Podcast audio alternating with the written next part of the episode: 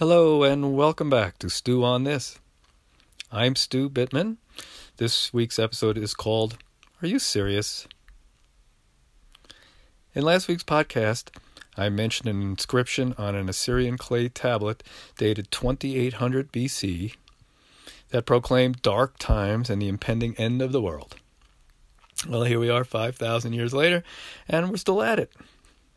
As I said last week, times have probably always appeared dark.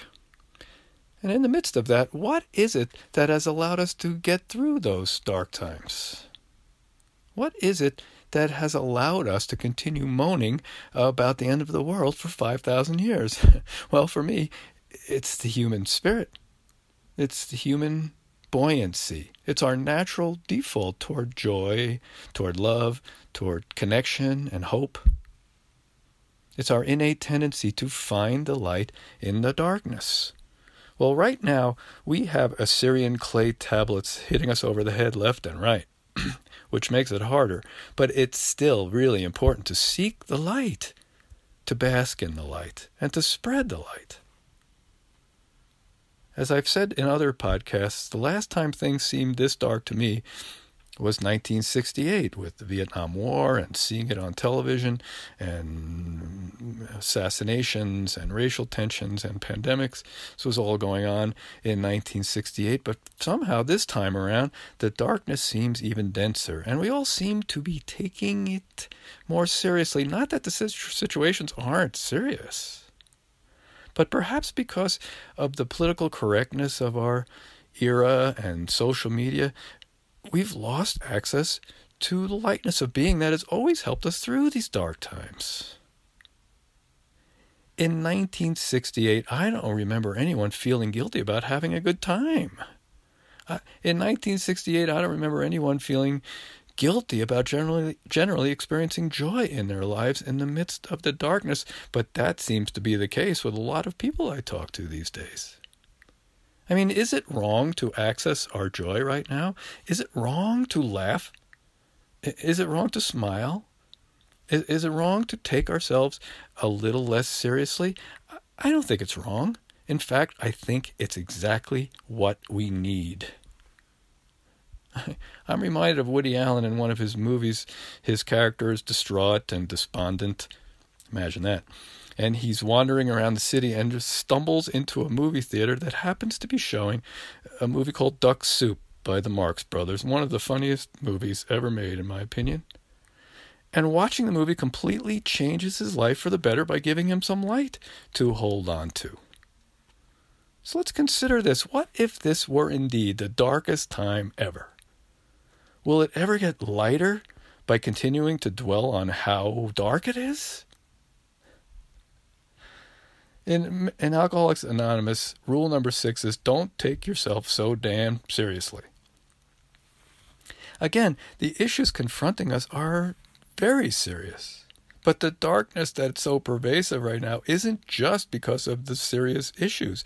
We are the ones walking around in fear and judgment which is a sure sign we're making it about us. Our judgments tell us a lot more about ourselves than they do about whatever it is we're judging. And all this fear and judgment is a sure sign to me that we're taking ourselves way too damn seriously. Regardless of the beliefs, regardless of the choices we're holding to right now in the face of this darkness, we're all in this together. And taking ourselves too seriously will just lead us uh, to separating even more from each other.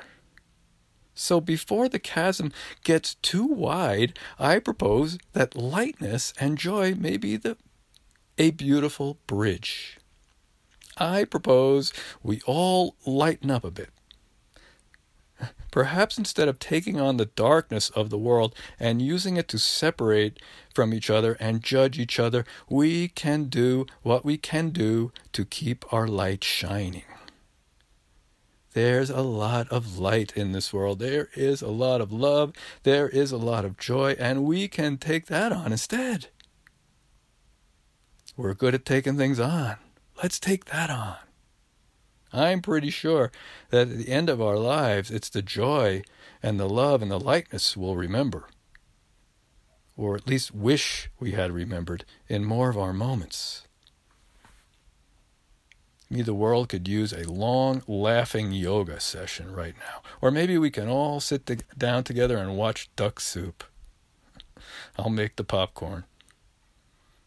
Comedian Victor Borge said laughter is the shortest distance between two people. I love that. And laughter is a sure sign of joy. So, accessing our joy right now may just be the most important thing we can do to start bridging the gap between us. If there's anything we've learned this year, I think, it's that ideas are incredibly powerful, perhaps even more powerful than we thought before. An idea, especially when repeated and believed, can change the collective consciousness and completely change the world overnight. Look around. Well, you know what? Joy is an awesome idea. Joy is an idea whose time has come. Perhaps lightness and joy are the very ideas that can move the world back toward the light, and just as quickly as it got dark. So the next time an Assyrian clay tablet hits us over the head, maybe we can turn around and say, Seriously? and remember our joy. Stew on that. I will see you next week.